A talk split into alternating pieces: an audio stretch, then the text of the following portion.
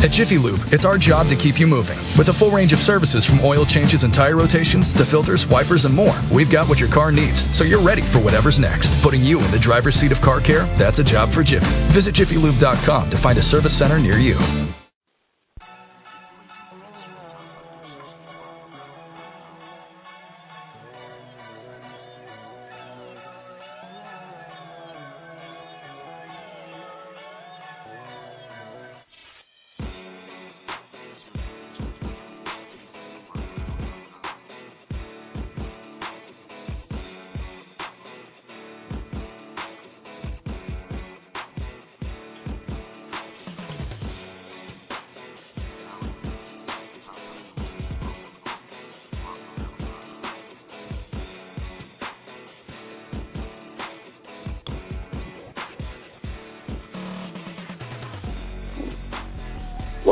Everyone to the RF Sports Radio Show. I'm your host, Rodney Fish. I'll be joined with my co-host, Roy Fisher, here in just a second. Back to y'all, back to y'all with our regular episode after having a week of travel, spending time with Lady Jets and Jason Terry. We're going to talk about that. We're also get into the All-Star game that just wrapped up, Major League Baseball, as well as more NBA talk. The Mavericks introduced their new players and the NFL getting ready to heat up. We'll talk about that as well too in their low attendance. So without further ado, let's go ahead and get our show started since we have so much to talk about today. We bring on my co-host, please, Mr. Royce Fisher. Royce, how you doing tonight, sir? Doing great now. How you doing? A little bit tired, a little bit disappointed about the All Star game, but I'm here and ready to go.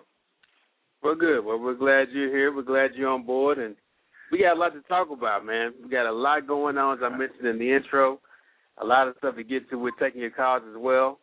323-927-2906 and welcome everyone that's listening to us live on rfsportsradio.com as well as on iTunes and also on the TuneIn Radio app. If you're not familiar with TuneIn, it's a way for you to listen to our show live on your cell phone. If you don't want to call in, just download the TuneIn app at your uh, app store on Google or through iTunes and from there you can always get get caught up with the show. You can also download the show on iTunes as well, and make sure you follow us on Twitter at twitter.com slash RF Sports Radio. Let's start out with the big story. Uh, we had a chance to spend all last week pretty much with the Lady Jets, thanks thanks to uh, Jason Terry and the Jason Terry Foundation. Um, and I just want to say, first of all, there's, there's, I've never met any other person – uh, sports figure in the NBA, NFL, Major League Baseball, anywhere that I've seen that really does exactly what they said they're gonna do. I mean, they they he took this team of 14 girls to Orlando, Florida, and allowed them to play in the AAU national tournament. This is their third year going, and he was a class act and really spent the whole time not trying to be focused on just winning basketball, but teaching them lessons on how to work hard, dedication, and we got to see that firsthand. I want to say thank thank you to him, all the parents that were there, everyone that listened to the live games last week. We had an excellent time, and it was just a great experience overall. And you, you I did too, Rodney. It had to be. It was a great experience for me, uh, having spending time with Jason Terry and getting to know him and his family. I was uh, very impressed with what he's doing for these youth and uh, these girls, and a lot of these girls come from single parents homes, and he's become not only a coach, but he's a mentor to a lot of these girls. And I, I, I was very impressed uh, with the lady Jets, and very impressed with Jason Terry too. Yeah, I think he did an excellent job, man. The way he mentored, like you said, and helped along with Coach uh, Brian Brown. Also, Lonnie Franklin was there as well too. I want to send a special shout out to them because they're just as much a part of that as well.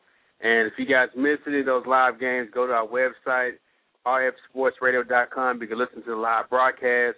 We've also got some video up of uh, Jason Terry and, and Lonnie Franklin and Coach Brian Brown doing just that, mentoring and teaching uh, this team. And they get ready to go back to um, Las Vegas here on the 17th. So they got more basketball left to play, so we hope we give a chance to bring more of that – and I also want to thank everyone that listened to us online. Our numbers last week were incredible uh, for the live broadcast. I want to thank everyone that, that that stuck it out with myself and with you, Roy, trying to broadcast these live games. But it's not easy. I'm gonna tell you that right now. It's not the NBA. Uh, nah. These are these are girls in the eighth grade going to the ninth grade. A lot of fast back and forth action, but I think we did a good job trying to at least kind of paint a, a decent picture of what was happening on the court. And you're right. It was a very big event. I was so I was very impressed with the city of, Orlando, and you know we got to do this at the uh, ESPN Wide World of Sports setup, which is a great facility, man. I mean, they had everything from soccer to basketball, and we saw some very some great games. I mean, some very good games. I I got kind of emotionally involved, and I was really pulling for the ladies just to win this thing, but it was very competitive we had teams from all over the country, and if you ever get a chance to go, it, it I mean, it's just fantastic to see these girls so involved in sports. Absolutely, it was a great thing to see. So I want to take my hat off to those girls and wish them luck going to Vegas as well. I know some of them are listening tonight also. Uh, so make sure you go back and download their broadcast, show them some support, and also continue to follow them online at, on Twitter by going to twitter.com slash lady underscore jets. Now, part of the part of the trip as well, we got a chance, like you said, spend a lot of time with Jason Terry and his family. And during that time period, we learned more about the changes that are going to happen in his career with him leaving the Dallas Mavericks and going on to the Boston Celtics. So we had a chance to kind of talk with him and uh, get an exclusive interview with Jason Terry. And let's play the interview first, Royce, and talk about the aftermath of the, of the uh, interview after that. This is our exclusive interview with Jason Terry about his um, leaving the Mavs and also going to the Boston Celtics and, and how that all that all happened.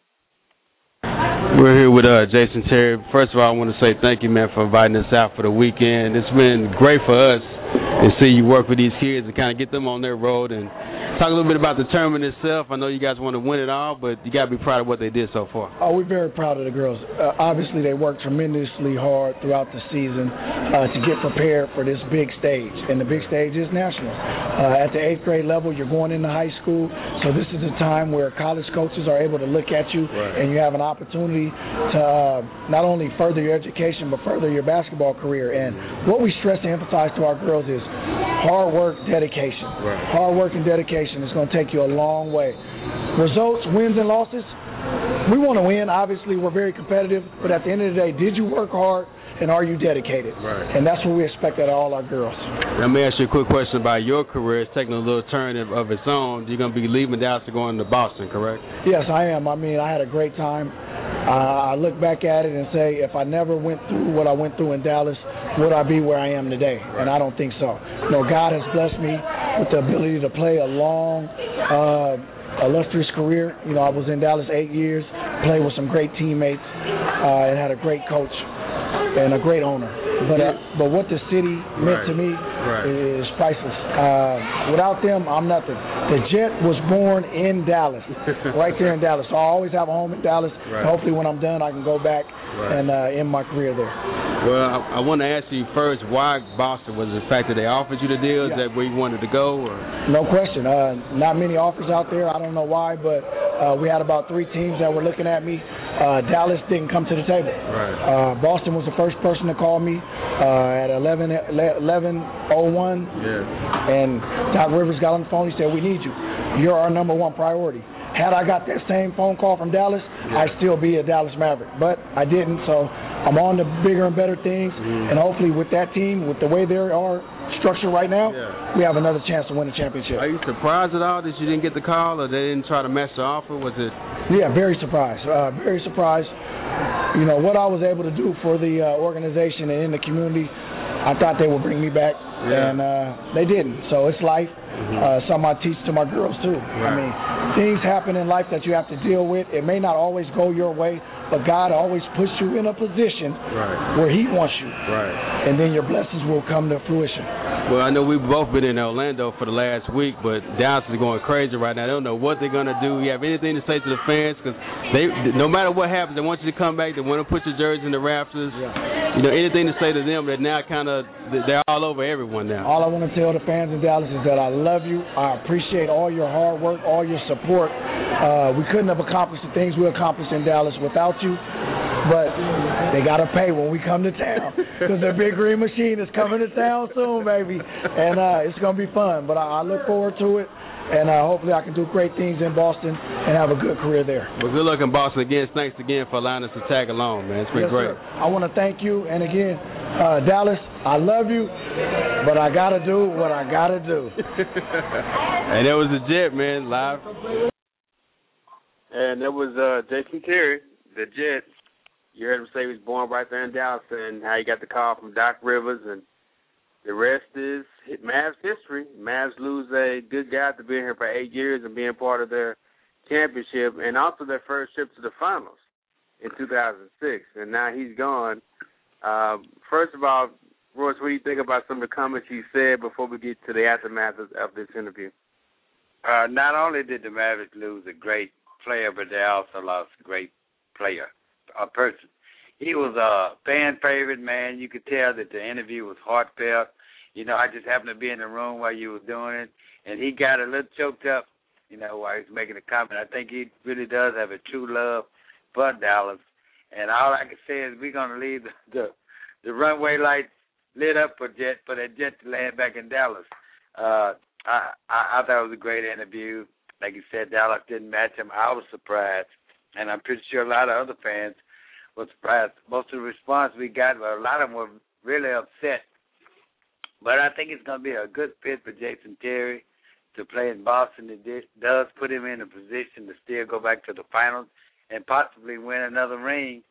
But uh, I I hate to see him go. Like I said, having met the guy and watching his career, the whole eight years he was in Dallas, you know, he was one of my favorite players, and you know, fans loved him and it, I think there a lot of them are upset that he did leave. Uh, the Mavericks didn't match the offer, and uh, he will be missed.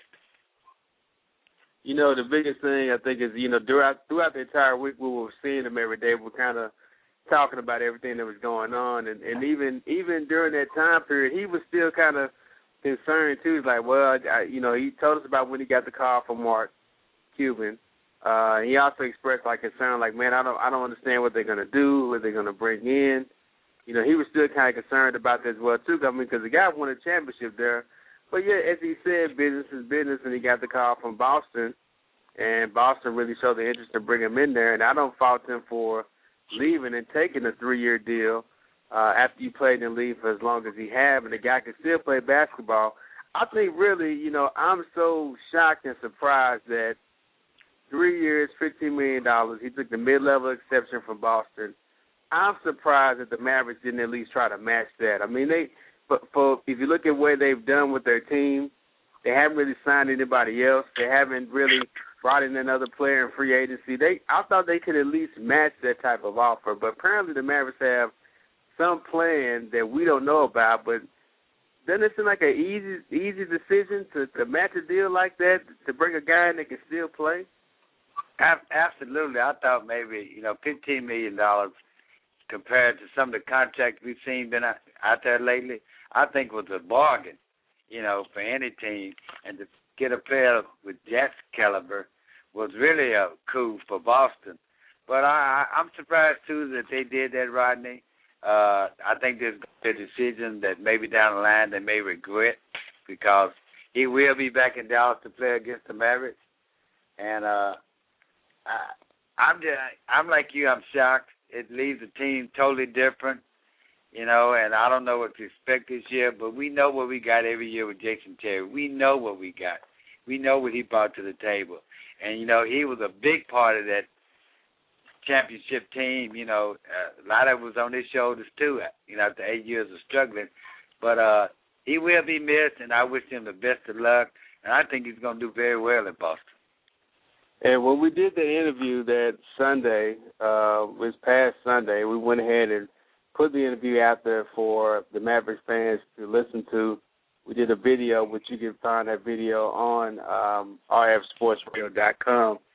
Little did we know when we got back in town Monday um, in Dallas that you know the media would run with that story, and you know we wanted to thank everyone that at least gave us credit for the interview, but there were there were quite a few media outlets that did not, and uh, we're not gonna say any names because we, we're not. They, they know who they are. They know they know who they are. and They're probably listening for something else right now, but that's okay. I mean, but that's fine. You know, it, it's been times when I pulled information from your website as well too.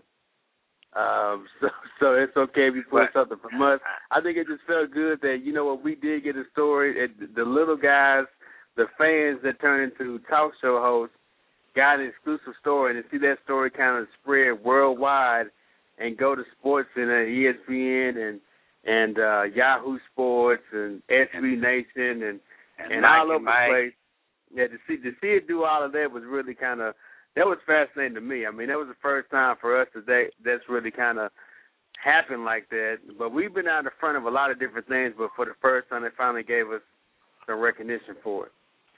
And you know that was the first uh, interview he had give, given after he was uh, picked up by Boston, and a lot of people waiting to hear from him. But you know what was surprising about the whole thing, right, and what I really admired him about, through all that that he was going through, you know, having to go to a new team, having to uproot his family, having to make that decision, he stayed focused on the girls. You know, it wasn't about Jason Terry for that week. It was all about those girls, and I thought that was, you know, just great of him. And you're right, I, it, this was bigger than I thought it was. You know, it went really big. So I was, re- you know, really impressed with that. And we did get that exclusive, you know, and I, I was really proud about that. But uh, I, I will miss him. I consider him a lifelong friend, and uh, like I said earlier, I'm just, I, I'm still trying to get it in my mind that he won't be a Dallas Maverick this year. And Yeah, it's gonna be weird. in the green uniform. Yeah, it's gonna be really weird to see him in a Boston Celtic uniform. You know, and then uh, of course I, I don't want to just keep throwing on the uh, accolades, but I, not not only did we get that exclusive story, but we were the first website to report that the Mavericks were not going to sign uh, Right. Deron. We reported that before anybody else did because we had some inside knowledge that that was not going to happen. So not bad for RF Sports Radio last week. Not only did we break two big stories, but we also uh, broadcast some live games. We did six live games uh, last week with the Lady Jets, and all of them did very, very, Right. very well. So we had a huge week for us last week, man. Yeah, and we know a lot of parents and friends weren't able to make the trip, but it gave them a chance to follow the team during the playoffs. You know, uh, it's, it's an expensive trip to, t- to pack up and just go to Orlando. You know, but a lot of parents weren't able to make it. A lot of friends got to hear the game. I, I thought that was great. Uh, I'm looking forward to next year going. You know, it's really a big deal, and uh, I, I really enjoyed it. Like I say, we saw some great games, great games and uh maybe saw some future Hall of Fame WNBA players. You know, and so I'm gonna keep an eye on some of these girls because I know they're gonna be in the WNBA someday. Yeah, no doubt about it. It was it was a great time, man. I want to just re- keep thanking uh, Jason Terry, the Lady Jets, everyone that listened last week, man. That was huge, man. Uh, we do got a call. Let's go ahead and take a caller real quick. Seven eight three four here locally in Dallas. Let me go ahead and bring you on. You're live on the RF Sports Radio Show. What's your comment? What's up, fellas? It's DG. Hey, what's up, Hey, how DJ? you doing? Man, dude, what is going on with your Mavericks? Everybody's Oh, trying to figure that out. God. I'm glad I'm glad you called because I wanted to ask you the same question. Hey, man, did we just get caught? You know, just you know, putting all our eggs in one basket. Did we just get caught with our with our with our with our little panties down or something? I mean, what's really going on? Well, I tell you what, Somebody man. I explain think, it to me. I, think Somebody I think please what- explain it to me. I think what happened, man, was they had a plan, and the plan just really didn't work, and they really didn't have a, a backup plan. I knew something was going to be wrong when they had the meeting with Deron Williams and Mark Cuban, the guy that writes the text, was not going to be there. Um, I, I I knew that was the first sign right there. They really didn't feel confident that this thing was ever going to get done. And then also too, you know, with them not matching the deal for Jet for fifteen million dollars for a guy that has been here eight years, that took you to a final, then took you over the top. You know, the the guy that called out LeBron James and then backed it up in that final in two, 2011. When you don't sign him for 15 million for three years, and then you still try to offer Kidd a deal, Kidd decides to leave and goes to the New York Knicks, who got in the playoffs for the first time this past year, and he leaves a team that he's been with, won a championship with, came as a rookie, won rookie of the year at. When you start losing players like that, I think they looked around and said, you know what, we couldn't envision it even getting this bad. And I think they just really just had a plan in place and didn't have a backup plan, and now they really rebuilding. And I think the one person that no one's heard from yet is Dirk, and I wonder what Dirk is thinking right now in Germany, zipping the well. Well, let me ask you this, Rob. Let me ask you this, Rob. How, how how do you go into this off season without a without a plan B, C, and D? How did you go in? You what? It wasn't guar- it wasn't guaranteed that Deron was coming. It wasn't. It was never guaranteed unless you listen to Stephen A. and and and and uh, Jay Adonde and all them. Oh yeah, Deron is leaning really heavy toward the Mavericks. So did you just take that and say, we got him? Was the same thing that Jerry Jones did with Nnamdi? we got him, boys. Right. You know, well, what I and all of a sudden nothing happens, and we're stuck with Terrence Newman. Now we're stuck with you know three rookies, hoping that they can fill the void for for Deron and Jason Terry and Jason Kidd now. Right. Well, I I didn't think the Mavericks were aggressive in going after anybody, and you know we should have seen the writing on the wall after the championship season to get rid of six players from that championship team. You know, to me was a big surprise which I thought that they would do something this year. And that that didn't happen. They just weren't aggressive. As many free agents as there were out there, I saw the Mavericks make no effort to, to, to even, you know, make a try to get anybody signed. You know, it was, was just a failed effort, a dismal attempt. You know, a- after they raised that banner at AA Center, uh, everything changed. Seemed like they were just satisfied. We got our championship you know, n- nothing else about the Mavs, and we just gonna put a team out here for the rest of the couple of years, you know. So that, that's what I saw. It's it, it out to me hinges on Mark Cuban. He's got some type of plan. I mean, he's the one calling these shots. I, I mean, wish you tell me his plan. But you know what though, we the one thing I give the Mavericks credit for, they did make the one sign I think that was the most important, and that was bringing Rick Carlisle back. I mean, they took care of him. They That's brought him big. back.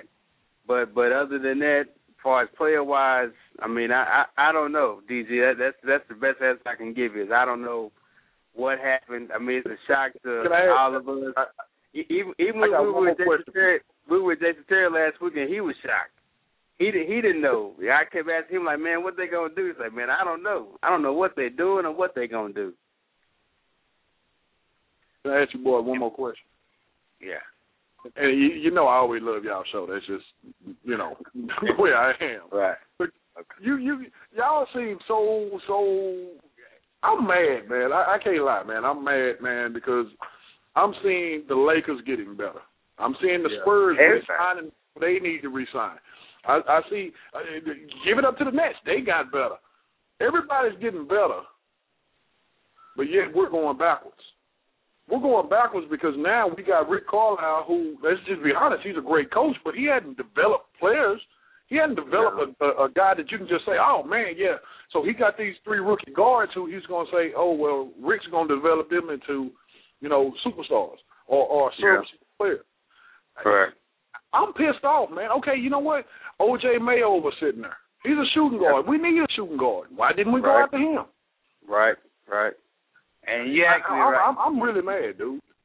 You and a lot of other people are mad, man. I mean, the airways are lit up, man. Tweeters, you know, they're going off the chain. Everything's negative about the Mavericks right now. But you know, Mark Cuban always said it's it's about getting under the cap and the money, and he's trying to get more, you know, the salary cap down, and you know, and all that done. But having said that, he's always throwing money out there. You know, why all of a sudden you're going to change? He said he's lost money ever since he bought the Mavs, but all I've seen is sellouts. You know, they granted that they did make some bad business deals.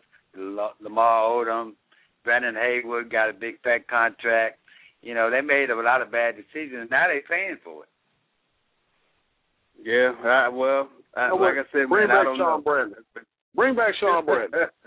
you gonna start that bad deals. hashtag, Let's, let's go on and get Shawn Bradley back. Hashtag bring back Shawn Bradley says uh or, or CG. Erick Dampier. Let's bring them back. We, we're gonna make some bad deals. Let's, let's, let's, Hey man, you know. hey, I'm telling you right now, don't be surprised if we see some of these people sit on these one year deals coming up, man. Don't be surprised at all. You're gonna see some one year deals. I guarantee you, man. Let's take a break, DG. Thank you for calling, man. Let's take a quick. When we come back, we're actually gonna hear from the new Mavericks, Jae Crowder, Jared Cunningham, and Bernard James. Let's take a quick break. You're tuned in to RF Sports Radio. We are back. DeSoto Eagles football is back on RF Sports Radio. Starting August 31st, tune in to RF Sports Radio to hear live Texas high school football action. Coach Claude Mathis returns to lead the Texas football powerhouse on another big season. The electric Dez White and Oregon recruit Dontre Wilson lead a high-powered, high-scoring offense. And hear it all right here on RFSportsRadio.com. It all starts August 31st as the DeSoto Eagles take on Arlington Martin right there in Arlington, Texas. Tune in live for RFSportsRadio.com for live DeSoto Eagles football action. Only here. This is RF with the RF Sports Radio Show. Do you have a business, a product, a service, or a website, and you need more customers? Advertise with the fastest growing internet sports radio show and market your business to sports fans worldwide. Don't miss a unique opportunity to capitalize on the biggest marketing genre in the world. Email me at rfsportsradio at gmail.com. That's rfsportsradio at gmail.com. We have options for every budget, and don't let business pass you by.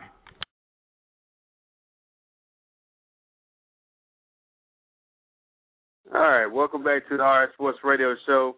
With a special shout out to DG for calling in. Follow him at Dwayne He- Gordon. he- he's one angry man, isn't he, Rodney? Yeah, he's angry man. he, he, he and a lot about- of other think- Think about DG. I had to cut. I had to make sure we go to break after DG because when he get angry, man, he start throwing stuff. The next thing you know, f bombs start coming out the man mouth, and you know, and this is a this is a family entertainment show. I'm trying. I'm trying to save us from an FCC viola- violation. but thanks, DG, for calling, man. You know, you're more than welcome anytime. Big shout out to DG and the NPFL, Deep End Media, all those guys listening, man. Let's let's go ahead and talk a little bit about what the Mavs are doing now. Uh, they go ahead and bring out their three rookies today. They bring out Jae Crowder, Jared Cunningham, and Bernard James. All three of them that they picked up on draft day. Uh, if you guys missed it, there's a video that's posted on rsportsradio.com that kind of shows what the festivities were like today. We got a chance to talk. Before we do that, let's go ahead and play the intro. Uh, Donnie Nelson and Rick Carlisle introducing their new Mavericks to the Mavericks fans.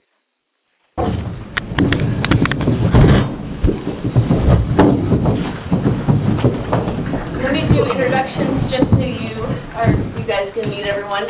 Um, our first player is Bernard James, Jae Crowder, and Jared Cunningham. I'm going to have Rick and Donnie do some opening statements, and then we'll open it up to questions.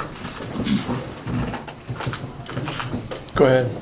Uh, we're just uh, proud and happy to uh, welcome the uh, the newest Mavericks uh, to uh, the Metroplex, and uh, looking forward to uh, working with these uh, young men in the future. They're not only great uh, young talents with uh, upside, but they're all quality uh, young individuals. So, um, welcome to Dallas, boys.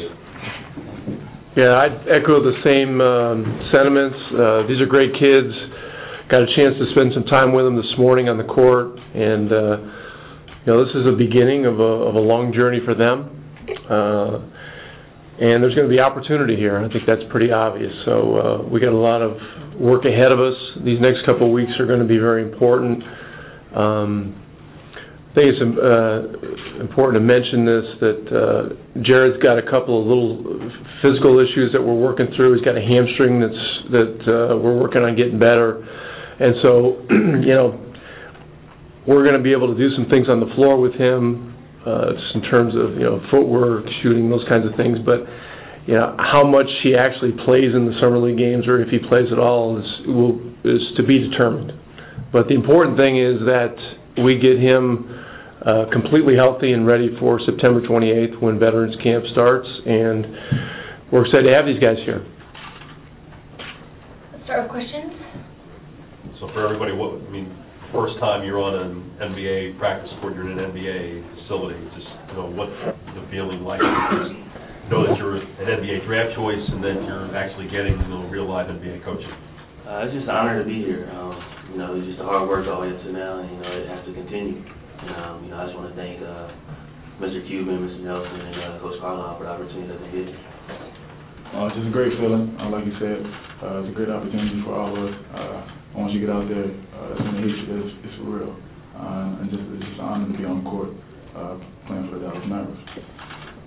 Um, it's just it's a really good feeling to have a home now. Uh, you know, the pre-draft process it's uh, it can be long and tedious. Um, you know, and, and seeing all those different facilities and, and ended up here, uh, you know, I'm just really happy the way things turned out, and uh, you know, I'm to work.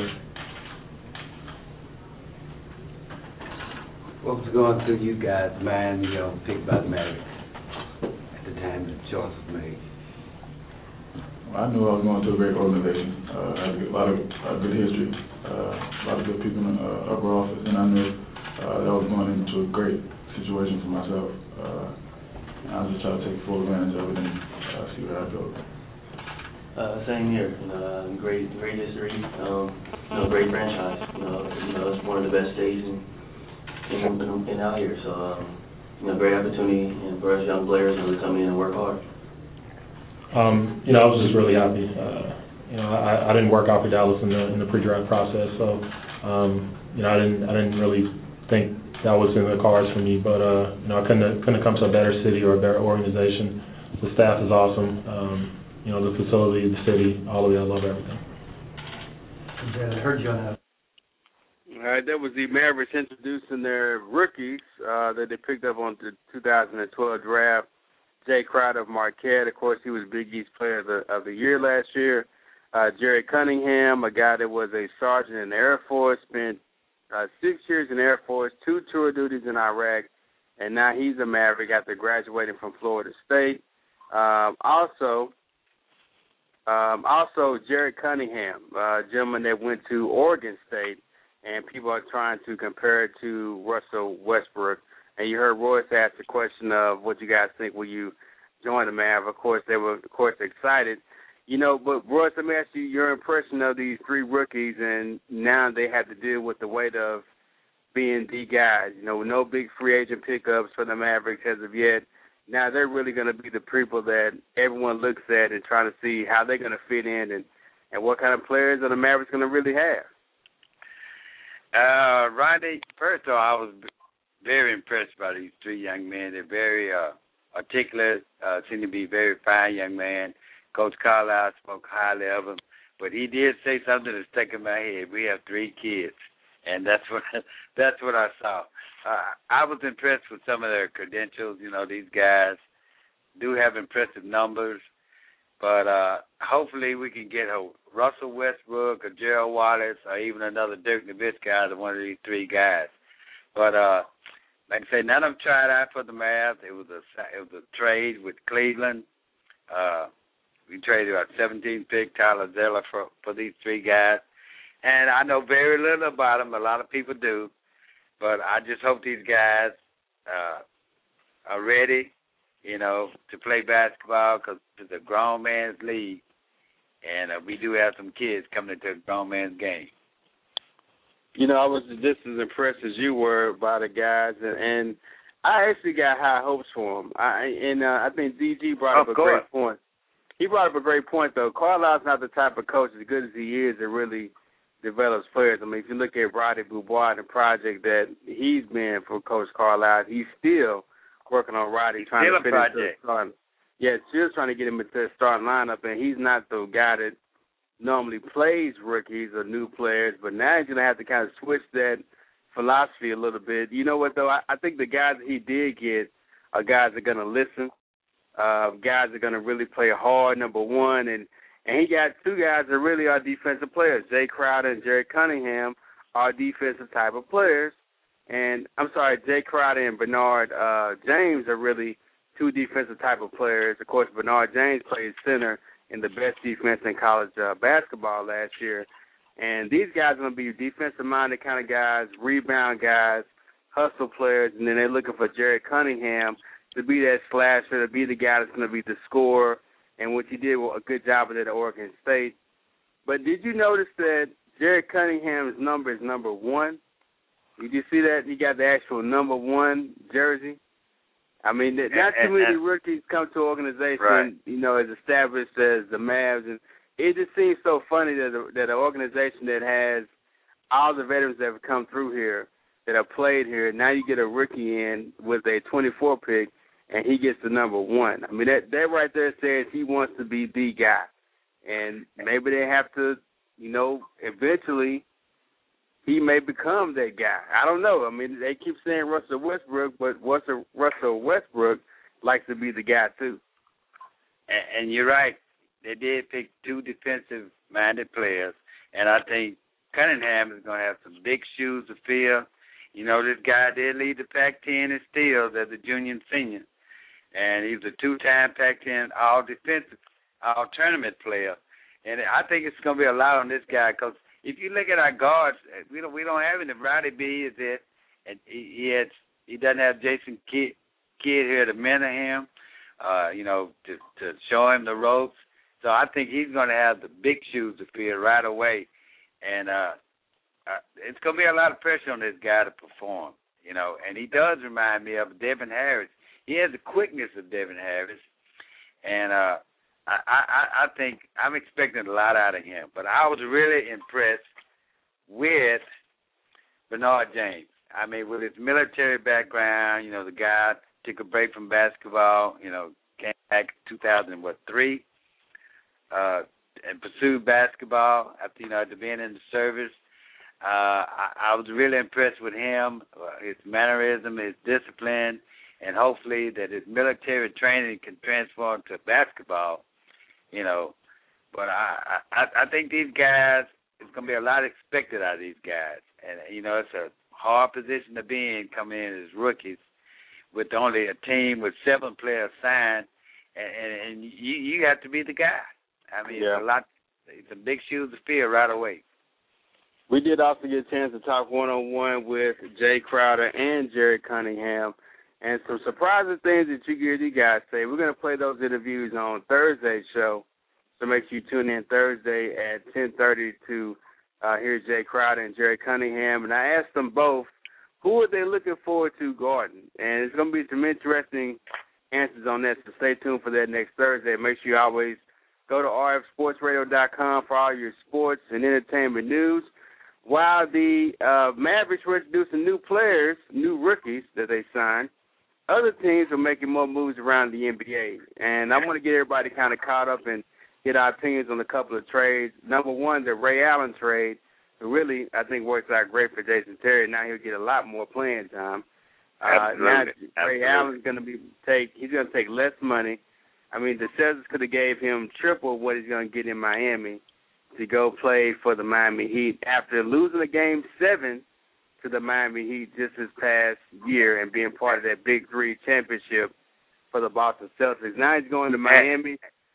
And talk about defecting to the other team. I mean, that sums it up. You're right. They were competitive, man, in the playoffs. That these teams, you know, they didn't like each other very well. It was real competitive play, but to turn around and play for the team that beat you, you know. But I think Ray Allen is that type of guy. He fit in perfect. You know, Mike Miller's not great, and they got the number one three point shooter in the NBA, so that's not a bad choice for Miami. Well, are you surprised that he did that though? I, I, I'm surprised I, I, I was he did. shocked. I, I, I I'm was surprised. shocked. You know, he I doesn't. He shocked. doesn't need. He he's got a great chance to get a ring in Boston. You know, he's got a really good chance to get a ring there. It's not like he's played all these years and doesn't have a ring. He's got one with the team that he went to, Boston. They've they've had a dominant team there. Uh, Kevin Garnett decided to come back, which is really going to give him a great chance to make it happen. They got good draft picks. They got Rondo. They get Jason Terry. And I don't understand, you know, he goes to Miami to try to win this title, and I thought there weren't there weren't going to be any other veteran players that really made the decision, let alone Ray Allen decided to do that. He's fought these guys for you know two years now, and But I'm very surprised is- that he did that. Thing is, he went to a team that beat them. He didn't go to a team that they lost to. Well, yeah, I So, understand that, but and- still, and, though. And and and, and actually, uh, that's better for him because in Miami, he doesn't have to work as hard as he would in Boston. And you know, Boston, these guys are a lot older. He's with a younger team. All Ray Allen have to do is set up in the cor- either corner and shoot threes. But that's, that's all he be his did job. in Boston. That- that's all he did in Boston. his job. pick and roll, get open, confuse the defender, and get the ball and shoot the ball. But but it's, I think the problem in Boston was as much running around as he as he did to try to get open. A lot of times Rondo didn't give him the ball, and and we saw that a lot. I think that was one of his complaints about being in Boston. There'll be no problem in Miami. He will get the ball if he's open. Trust me, because all eyes are going to be on LeBron James and Dwyane Wade, and that leaves Ray Allen wide open. He doesn't have to work as hard to get his shot and uh we just have to wait and see. But uh he does have a good chance of getting the ring in Miami. Yeah, I think he had a good chance in Boston too. I mean, He has a better though. chance. He has a better chance in Miami. Well, Miami also picked up another veteran they gave Rashard Lewis, who's bounced around the league, and he's always been a player that's involved in some type of trade because no one wants his contract. Well, he finally signs a minimum contract after making all that money to play for the Miami Heat. Another three-point shooter and a matchup problem they're going to help out the Heat. So now this whole thing in the East is kind of setting up for Right. the Miami Heat to be the dominant team in the East. And so the Nets, you know, they're trying to make their moves. They did re-sign Deron Williams to a $98 million deal. Uh, they also brought in Joe Johnson. They signed Gerald Wallace. And now they're at the head of this whole Dwight Howard talk on a four-team deal, being assisted by the Cleveland Cavaliers, of all people, to bring Dwight Howard to the Brooklyn Nets. And I was surprised by the Cleveland team making these moves when he was the one that was so adamant on Chris Paul not going to the Lakers.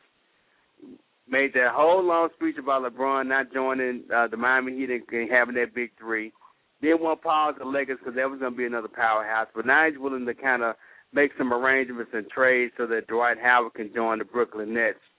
What are your views on that, Roy? Do you think it's hypocrisy upon Dan Gilbert to do something like that, or maybe he's just tired of being a hater and now he wants to kind of join the whole fray? Yeah, I think that's it. But let me say this very quick. I, I was really impressed with these two teams, what what they did accomplish and what they're they're still working on it to get better. Miami didn't just settle on what they had; they tried to improve on what they they do have. I thought that was great of them. They didn't just sit on the laurels of just having a championship, but I thought the Brooklyn Nets have really pulled off a coup, getting Deron Williams, uh, Joe Johnson from uh, Atlanta, and uh, if they get Dwight Howard, I mean they're gonna be an instant threat in the East, and we know how it is in the East.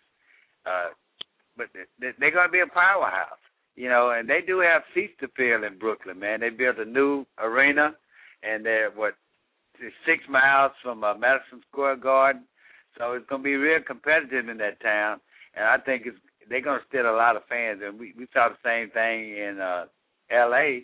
when the Clippers got better. Uh, their their audience built even bigger. So, you know, the Brooklyn they have a they, they have to build a franchise. I mean, it's it's totally new from last year. You know, we know they they didn't win fifty percent of their games, but this year is to be totally different.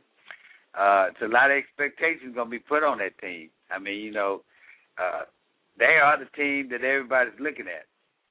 You know the thing that that and uh, yeah, that's a good point that you make. But I think that with Brooklyn, you know, I, I'm surprised that I, I know they've always had this money, and I guess the move to the new arena is the best thing they can do.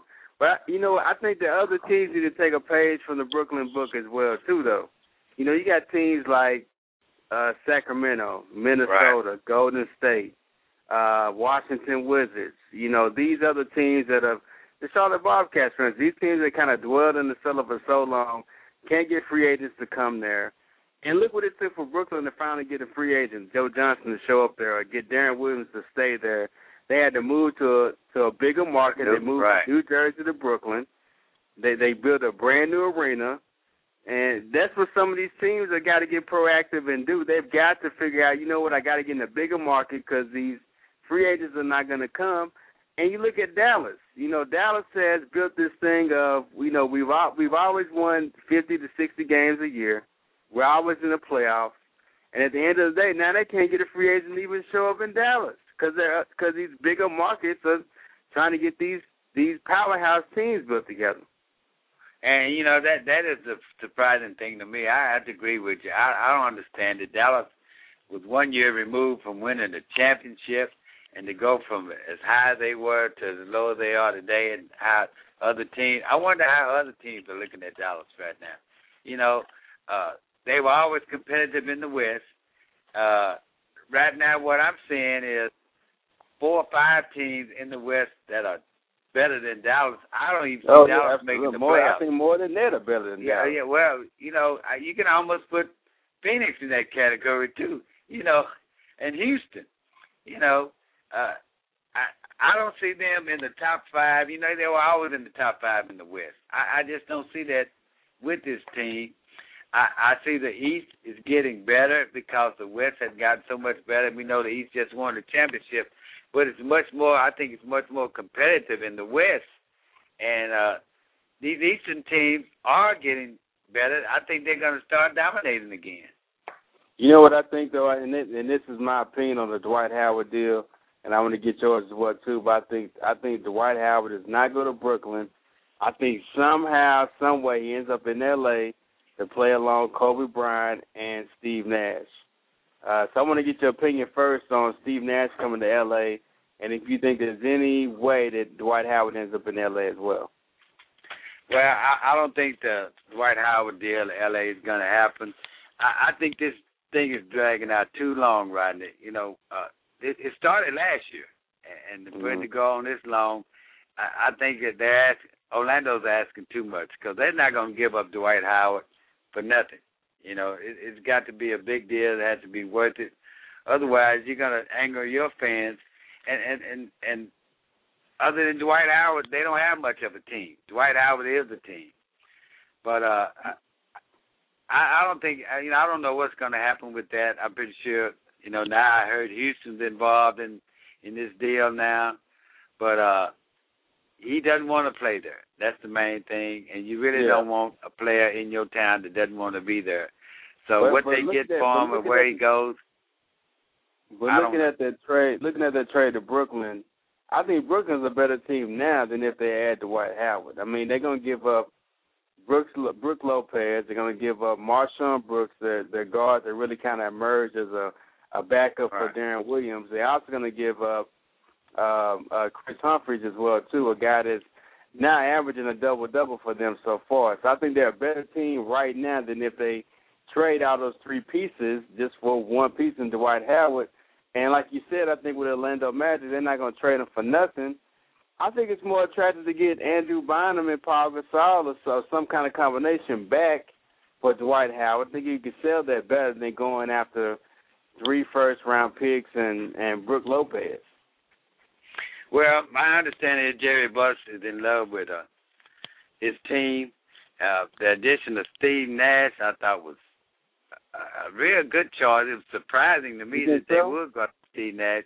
They do get a veteran player. They do give Kobe Bryant some help. They get one of the best assist leaders in the NBA.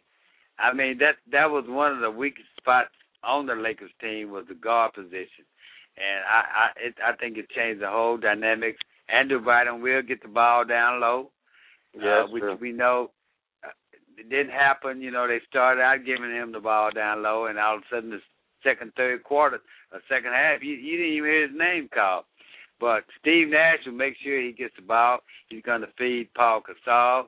That's what the Lakers needed was somebody to distribute the ball, and that takes a lot of weight off Kobe. It gives Kobe the ability to run free and uh, you know shoot jumpers, and he didn't have to be create the offense. Steve Nash does that automatically. I think the Steve Nash move was a good move too. I mean, because you know Steve Nash and Kobe playing together. Steve Nash knows how to run the Two all offense. stars. You know, he knows how to facilitate the ball, like you said. He can get it to Gasol at the right spot, get it to Bynum, get it to Kobe in the right spots as well too.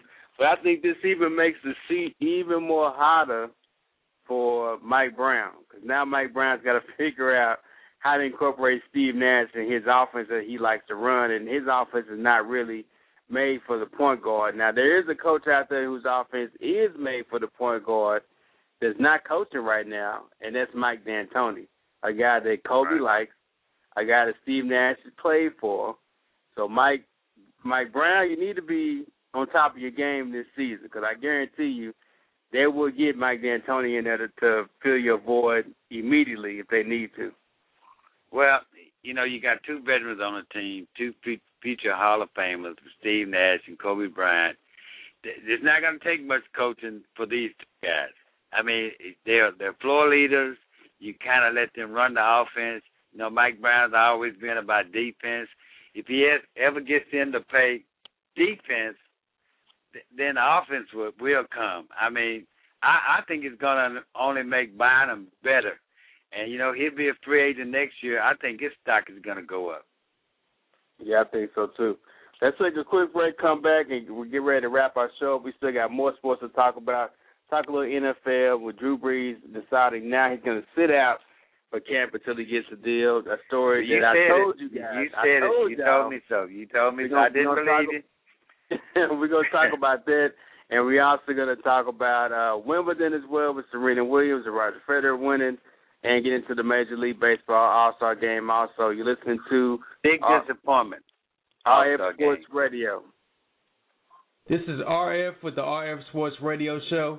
Do you have a business, a product, a service, or a website and you need more customers, advertise with the fastest growing internet sports radio show and market your business to sports fans worldwide. Don't miss a unique opportunity to capitalize on the biggest marketing genre in the world. Email me at rfsportsradio at gmail.com. That's rfsportsradio at gmail.com. We have options for every budget and don't let business pass you by. We are back. DeSoto Eagles football is back on RF Sports Radio.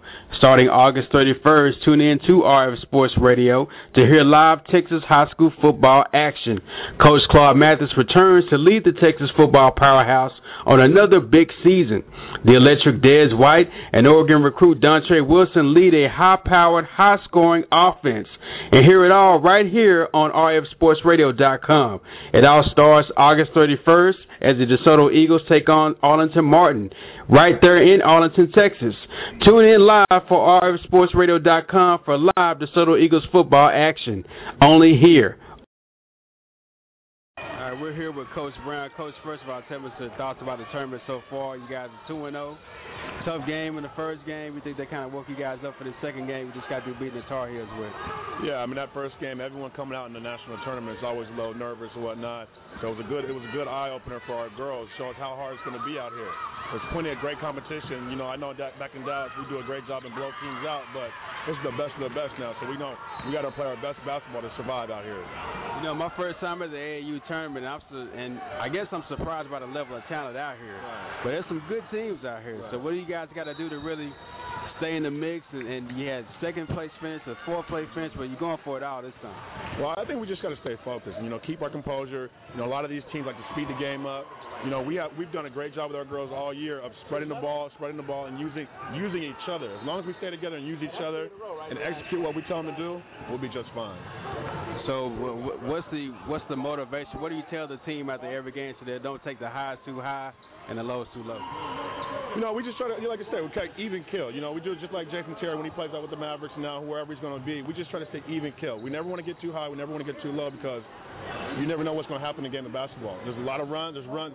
Always a game of runs. We make runs. They make runs. As long as you stay even, you'll be able to hold your composure and get through it. Stay together as 14. We just stay together. This game you guys are getting ready to go into against the hometown team.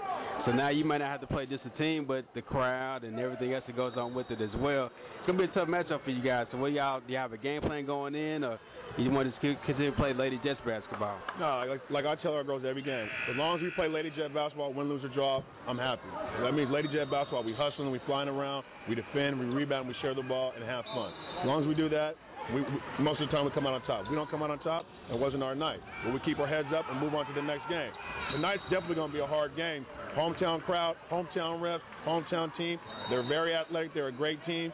So we just got to hold our composure and play solid defense for 32 minutes, and hopefully we come out on top. Any message for everyone that's listening to us online right now, yelling at the computer and the phone? hey, support them, Lady Jets. We coming home with a championship. All right, that's right, Coach Brown. So make sure y'all stay tuned. Live on rsportsradio.com. And that was Coach Brian Brown. I want to thank him for uh, doing that us right before they played this Orlando team. Again, you can go back on the website, rfsportsradio.com, and listen to all the games we broadcasted last week uh, in Orlando at the AAU National. And hopefully, next week we'll broadcast a couple of games as well from Las Vegas. And you can be a part of us doing that.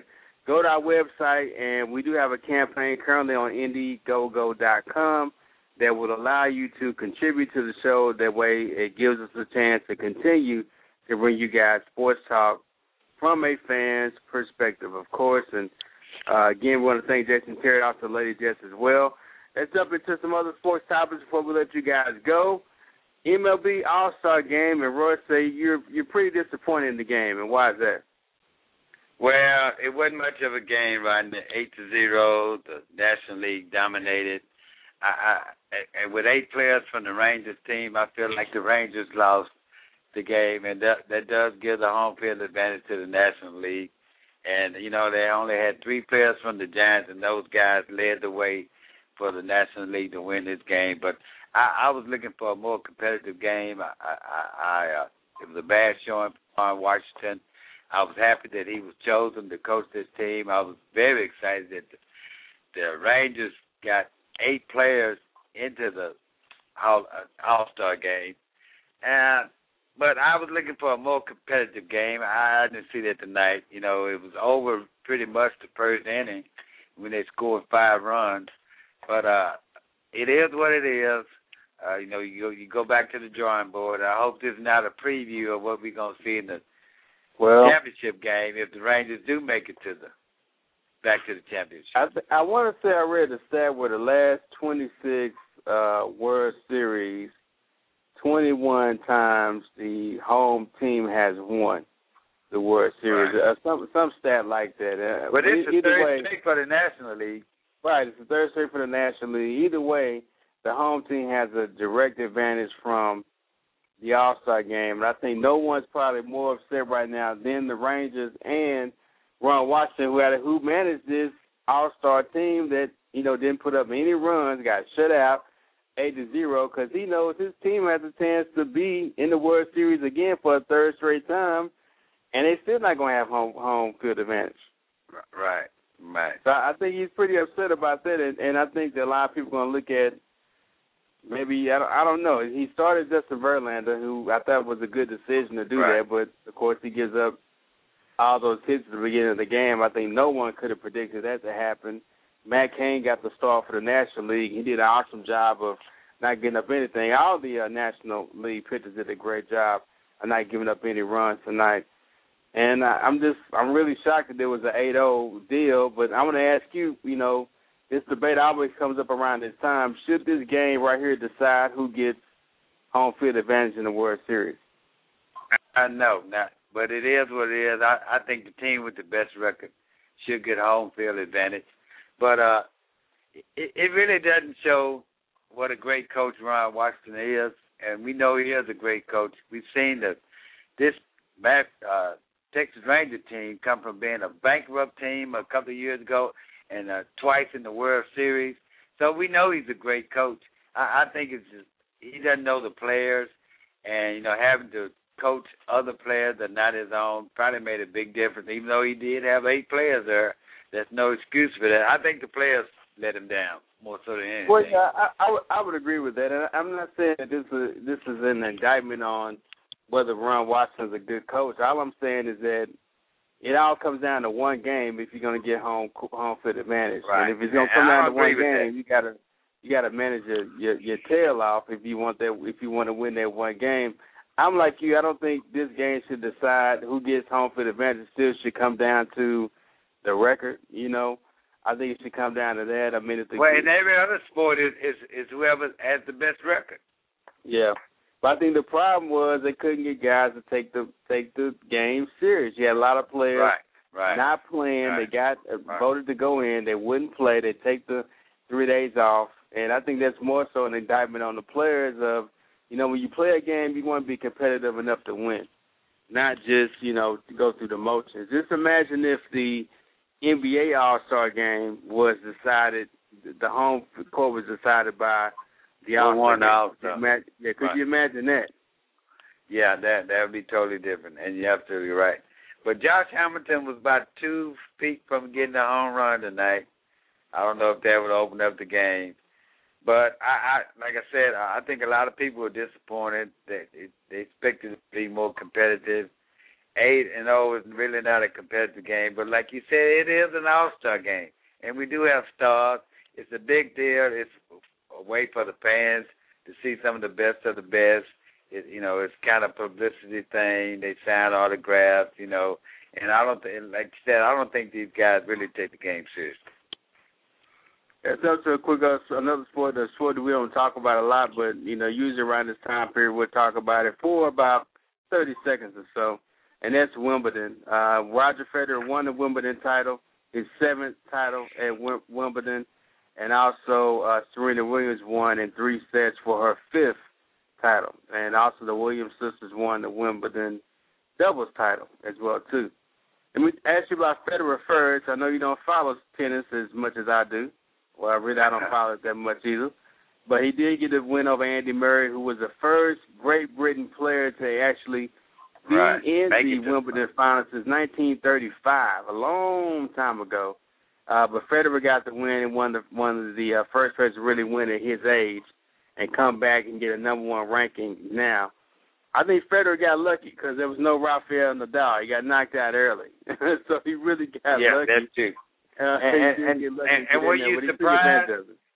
Were you surprised that he won? I mean, he was a hands No, down favorite. at all. And no, I, I don't think anybody was shocked by that. You know that he did won. I, I was really more impressed with the Williams sisters and, and uh, Serena uh, winning. Uh, in the tennis world, she's considered old. You know, Yeah, right, you know, right. yeah, she is, and for her to play at this high level and, and it, through her career and still maintain this high level of play, and especially after coming off an injury, you know, she was injured a lot last year, and to come back and win this thing lets everybody know that these girls are still in the game, and she's still somebody to, to be reckoned with. You know, let me let me ask you this. You know, and, and you know, you kind of watched tennis when it was really like a a, a real popular sport. Oh, Arthur Ashe days. You know, yeah. exactly. So let me ask you: Do you consider Serena Williams to be the greatest female tennis player of all time? Uh, yeah, she's in my top three with Navratilova and Chris Evert. I thought these, I, you know, those are my three best female players. But she, you know, before it's over with, and like I said, her career is nowhere near over with. I, I, I think before it's all said and done, she will be probably the the greatest female player to ever play the game. And the Williams sisters too. They they've dominated the doubles.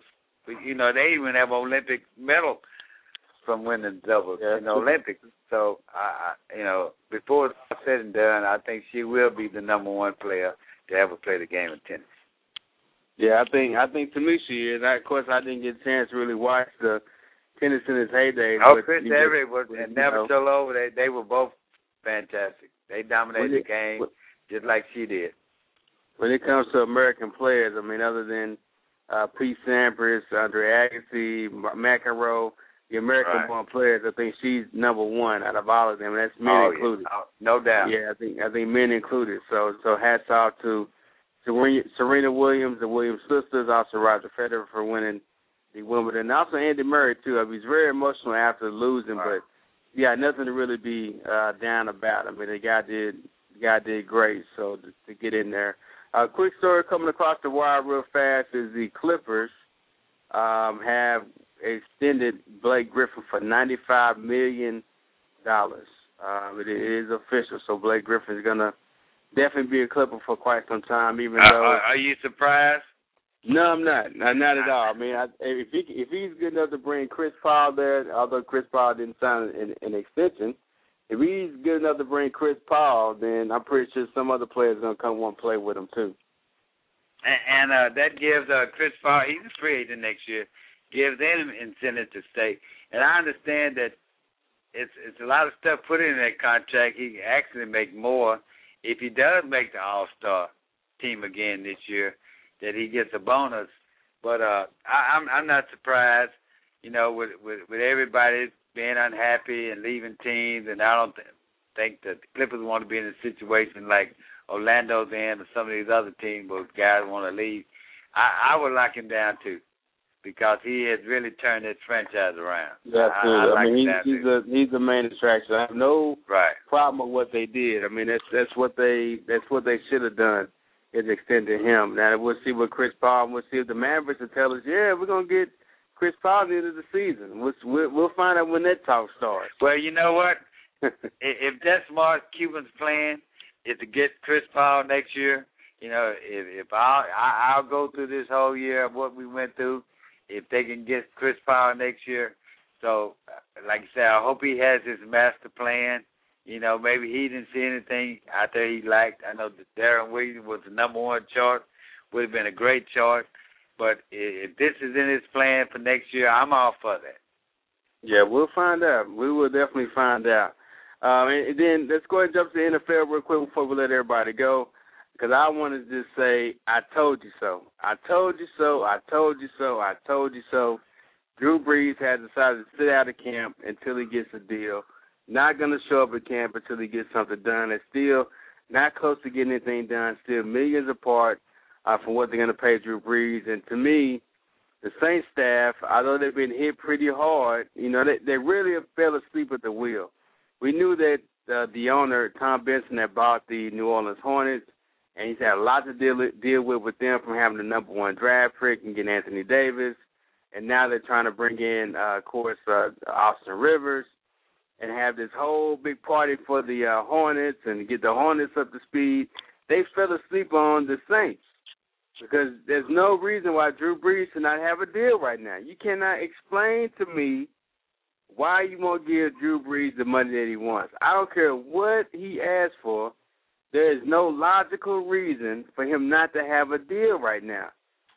And now he's going to sit out of camp. This this makes no sense to me whatsoever. And, and, and you know, Rodney, this is part of the show that I hate the most when you say "I told you so." I told that, you. Matter, matter of fact, this this is the worst part of the show. Even though I made you apologize to LeBron James, I do owe you an apology, and I'm going to give you that apology because oh, you did oh, tell oh, me oh, so. slow down, slow down, You- start you, over, you did start tell over, me start so. over, Start over. Now, ahead, I'm only say this once. I'm not going to repeat this. You did tell me so.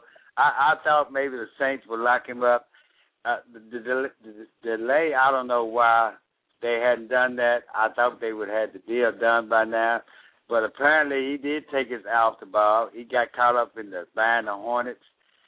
Uh, and uh, I, I don't understand it. And what this franchise has went through uh, during the off season, all the fines, the penalties, the coach, you know, being put on suspension for a year, you would think that the one right thing that they would do, or the one positive thing they would do, would be sign Drew Brees and, and, and get that deal done. Now they're in a position where he might not even say he's going to sit out uh, until something's done. And uh, how does that look to the rest of the team? You know, we we talking about Drew Brees, your star player. You know, Right. and, and how, how can you not get him signed? What is that going? What kind of message is that going to send on the rest of the teams? That if you do Drew Brees like this, man, what what what are they going to do to me? You know, what what can I expect? So I I, I think it was a big negative for the New Orleans Saints. It's a huge negative, and it, and it makes no sense.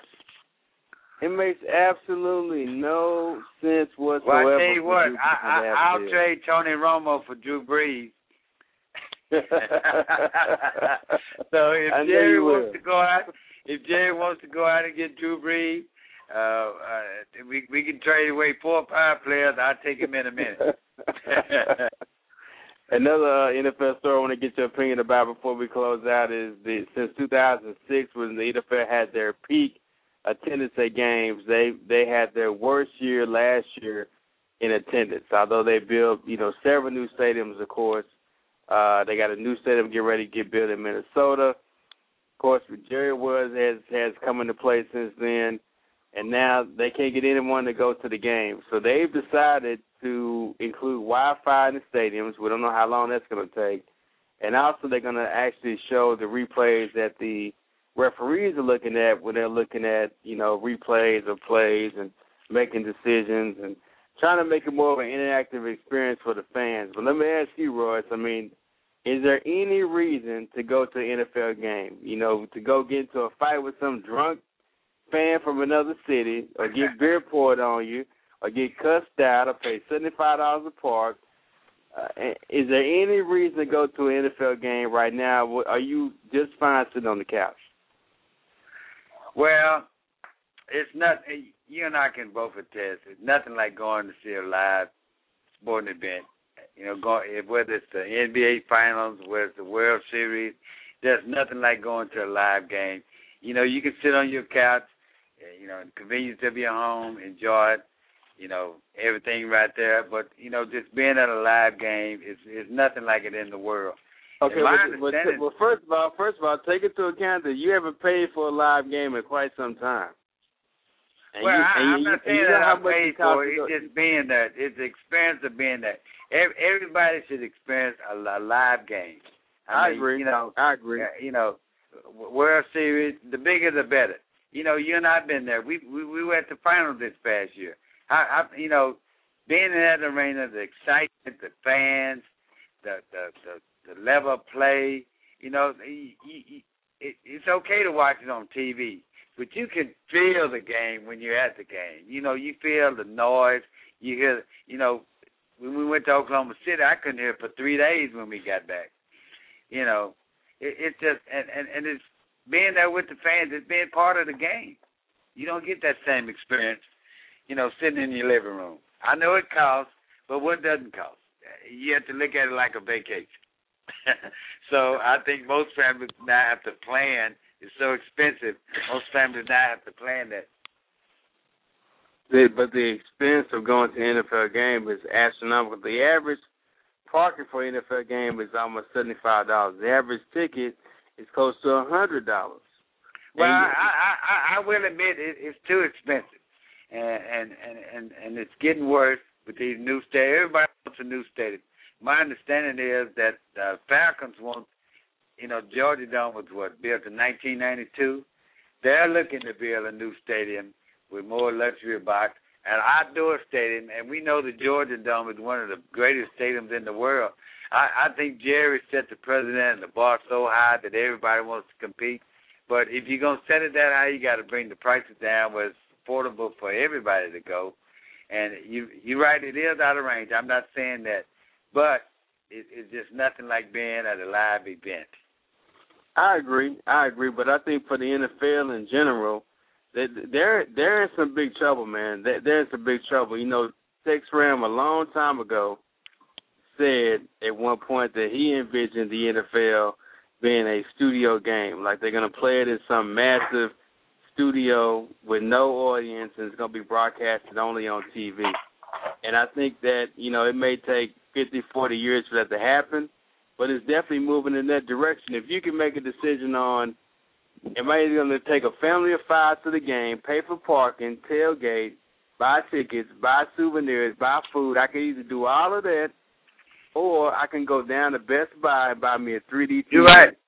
You know, you you really make that decision every time you decide to go to a game. I want to buy a 50 inch TV with HD get the Sunday ticket and watch any game I want to, or do I want to take my family of five to a to to Jerry World to watch a football game? Well, for the price of a family to go to the game, you could be a whole theater room.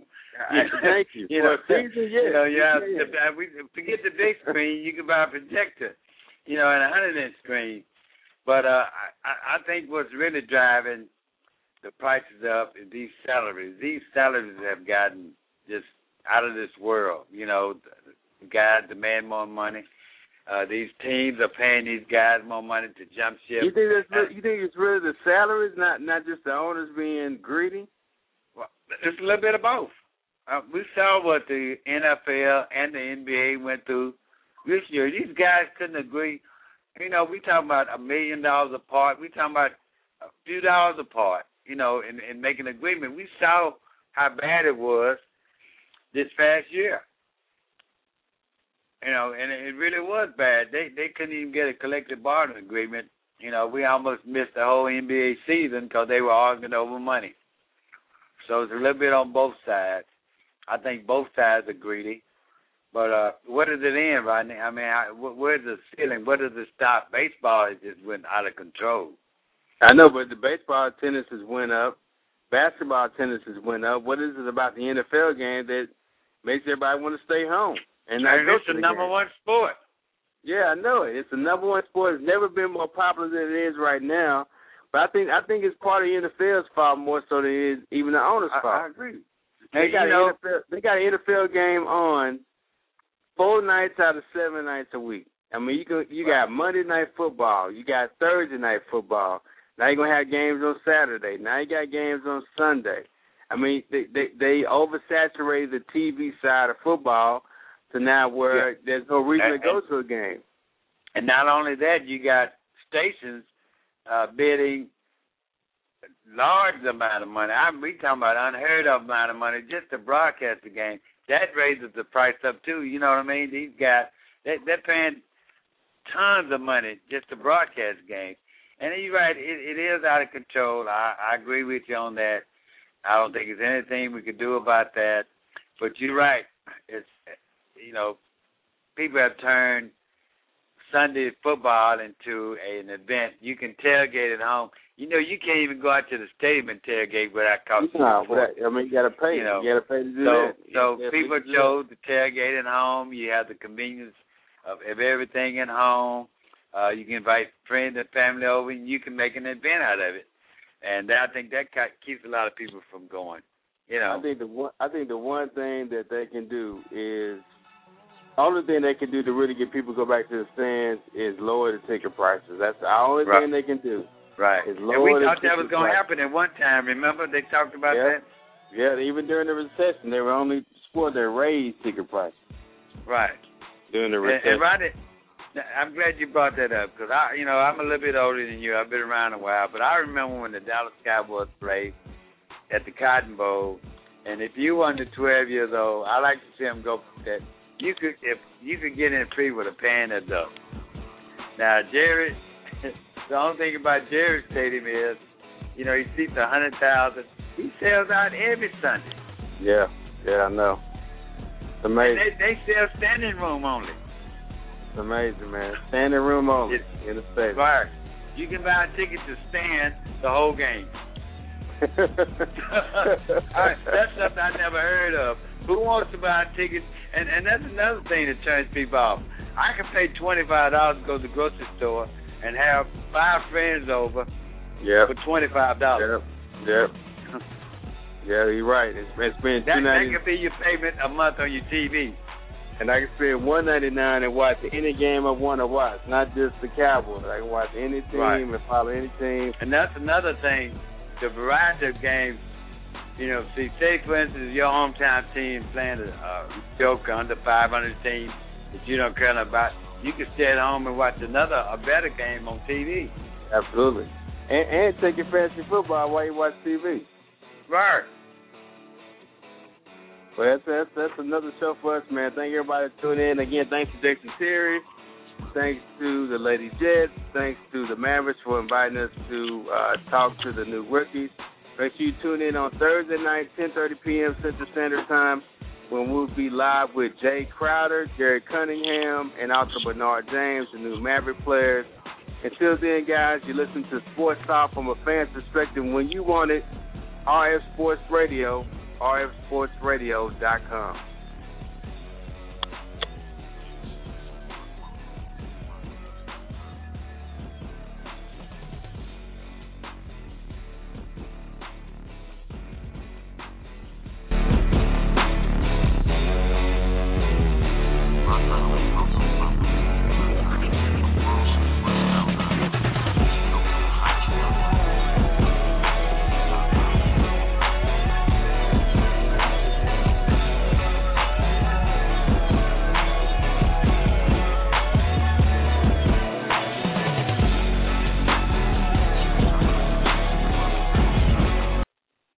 With the Lucky Land Slots, you can get lucky just about anywhere. This is your captain speaking. Uh, we've got clear runway and the weather's fine, but we're just going to circle up here a while and uh, get lucky. No, no, nothing like that. It's just these cash prizes add up quick. So I suggest you sit back, keep your tray table upright, and start getting lucky. Play for free at LuckyLandSlots.com. Are you feeling lucky? No purchase necessary. Void where prohibited by law. 18 plus terms and conditions apply. See website for details. Lucky Land Casino asking people what's the weirdest place you've gotten lucky? Lucky? In line at the deli, I guess? Aha, in my dentist's office. More than once, actually. Do I have to say? Yes, you do. In the car before my kids' PTA meeting. Really? Yes. Excuse me, what's the weirdest place you've gotten lucky? I never win and tell. Well, there you have it. You can get lucky anywhere playing at LuckyLandSlots.com. Play for free right now. Are you feeling lucky? No purchase necessary. Void where prohibited by law. 18 plus. Terms and conditions apply. See website for details.